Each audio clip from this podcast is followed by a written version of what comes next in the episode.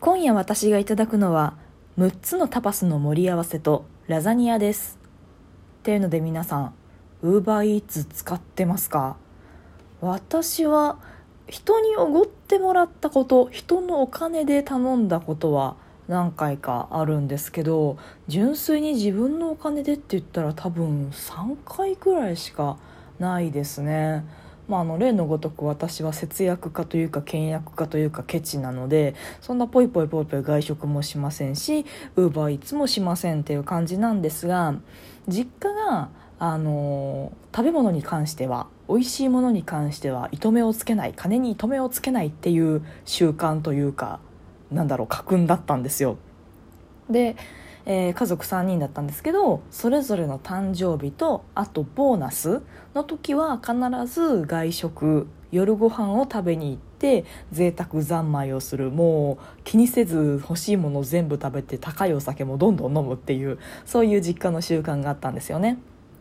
でまあ私もねまあ美味しいもの食べるの好きですし衣食住どれに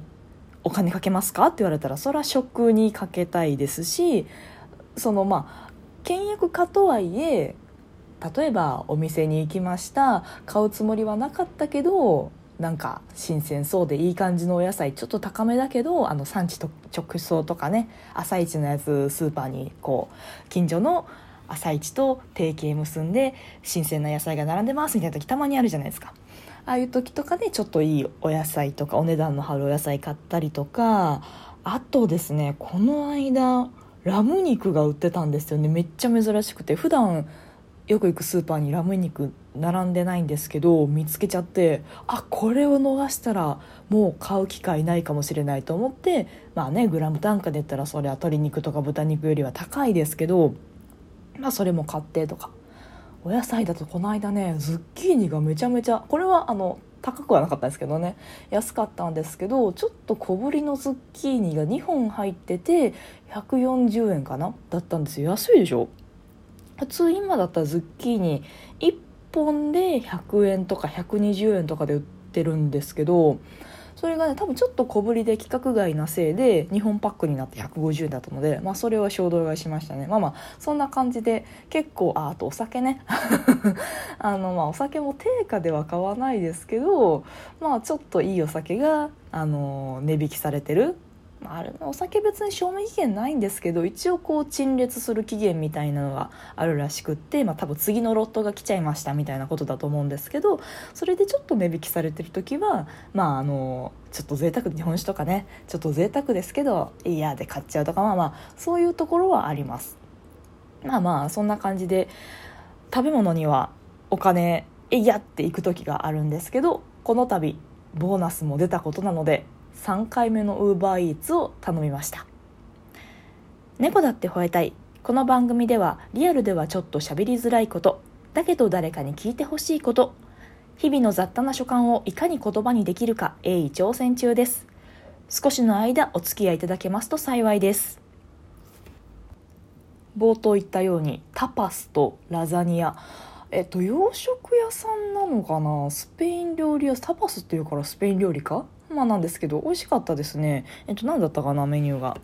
そのタパスのね6つの盛り合わせなんですけどえっと豚バラのグリグリルチキンのパロンティーヌ生ハムローストビーフ田舎風パテキャロットラペラララルルージュあのこの、ね、紫キャベツなの酢の物みたいなやつですね。あとガーリックトーストん？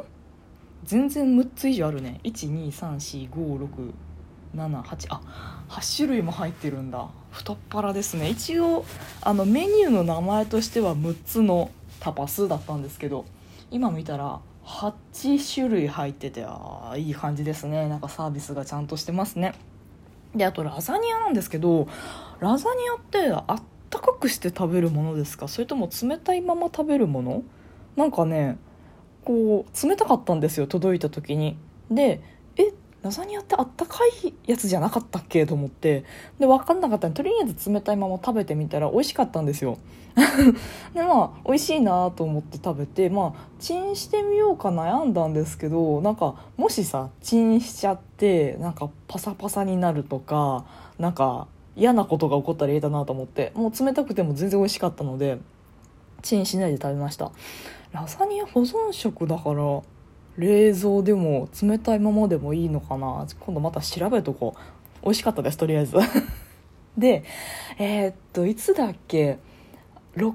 月の半ばに販売が再開されたあの朝日の生ジョッキ缶ってあるじゃないですか。あの一時期売り売り切れになってたやつね。春先3月か4月ぐらいに発売されたけど話題になりすぎてみんなが買っちゃって買い占めちゃってもう流通が追いつかなくなったからあのしばらく販売停止しますって言って。で6月半ばにもう一遍あの再販開始しますっていうので並んでたんですよ。朝日の生ジョッキ缶ね。あのカンカンに入ってるんですけどこうプルタブで開けるとあの缶詰とかあのツナ缶とかサバ缶とかと一緒でベロンって全面めくれるんですよね。なんであのプルタブみたいにこう一口サイズの穴じゃなくてもう全面コップみたいにあの開きますと。んでなぜか不思議に不思議なことに泡がもくもく出てきてシュワシュワになってでそれをこうジョッキで飲むように飲めるっていう朝日の朝日から朝日ビールさんから出てる生ジョッキ感っていうのがあるんですけどまあ品薄で買えませんでした。で6月半ば再販でそれがやっと買えたっていう感じなんですよ。でまあね私はいつも貧乏なのであの発泡酒というか発泡酒でもないか第3のお酒に入るのかな。あのイオンのトップバリューさんが出してくださっているバーリアルの青いカンカンリッチテイストっていうねアルコールがね1%他のやつより高いんですよ。で味もしっかりしてて割とこうビール飲んでる感じに私は一番近いなと感じたのでいつもそのイオンのトップバリューの1缶80円くらいかなのお酒飲んでるんですけどまあね生ジョッキ缶はビールですからね。1缶130円とかするわけですよ。まあなんだいつも飲んでるので言うともう1.5倍近くするわけですよ。だから大事に飲みたいじゃないですか。そんなの。しょうもない。しょうもないって大事なちょっと違うかな、まあ、あのいつもとはちょっと違う特別なお料理と一緒に飲みたいなと思ってて。で、えっと、ボーナスも出たし。じゃあっていうことであの珍しくウーバーイーツでその料理注文してで生ジョッキ缶も開けたっていう感じですね。まあありがたいことにボーナス一応出ましたね。本当あの演劇やめてからその演劇に全額ほぼボーナス突っ込んでたんで今度ねボーナスの使い道があんまりよく分かんなくてほとんど貯金に回ってるんですよね。まあ、別に全額貯金する必要はないし私も日々頑張って生きてるし多少はね自分へのご褒美あげてもいいんじゃねと思って。でまあご褒美第1弾がウーバーイーツまあ言うてね1人で頼む量だから2000円ぐらいかな？2500円かな？で今ウーバーイーツがのプロモーションがあってあのクーポンがあって2000円以上頼んだら650円引きとかなんですよ。だから3000弱頼んで結局2000円ちょいで済むみたいな。なんかそんな感じの注文の仕方でまあご褒美っつってもまあまあささやかだねって感じなんですけど。でその生ジョッキ缶ですよ。あのね思ったよりね泡出なかったっすね。あのいや味は美味しかった。あの朝日のビールの味でああ発泡酒とは第3のビールとやっぱ違うなっていう感じだはちゃんとあったんですけどあの CM とかあの YouTube の動画とかで開けたはるみたいにこうパカッてあげたらシュワシュワシュワっていう感じじゃなかったんですよね。それがちょっと悲しかった。なんでなんでしょうね。あのカンカンの表示を見てると温度によって泡立ちが変わりますって書いてあるんですよね。で、えー、っと温度が低いと泡が少なめ。温度が高いと泡が高め。で冷蔵庫で冷やしてお飲みください。12度以上は吹きこぼれ注意。泡をもっと楽しみたいと思ったら缶を手で包むと泡が出やすくなります。まあちょっと温めると泡出やすいよって書いてあるんですけど別に私あのやってみたんですよ。このちょっと持ってみてぬくめたりもしてみたんですけどそんなにあの泡泡泡ってならなかったんですよね。まあ、入手したのが6月中旬でそれからまあ2週間くらいは、えーと、冷蔵庫の中に置いてたわけですけど別にうちの冷蔵庫なんだろうその業務用とかのすごいやつじゃないからそんなキンキンに、まあ、冷えてますけどそんな2度とかさそんな状態にはなってないわけじゃないですか。不思議だなと思って。不思議だなっていうかああここんな感じか って思ったっていう。これだったらあの普通にあのコップにすすい注いであの自分で泡立ててもいいかなって思いました。あの方法あるじゃないですか。ちょっと最初にわざと泡立てるんですよ。上の方からジャバジャバジャバって注いで泡立ててまあ7対3ですよね。だからまあ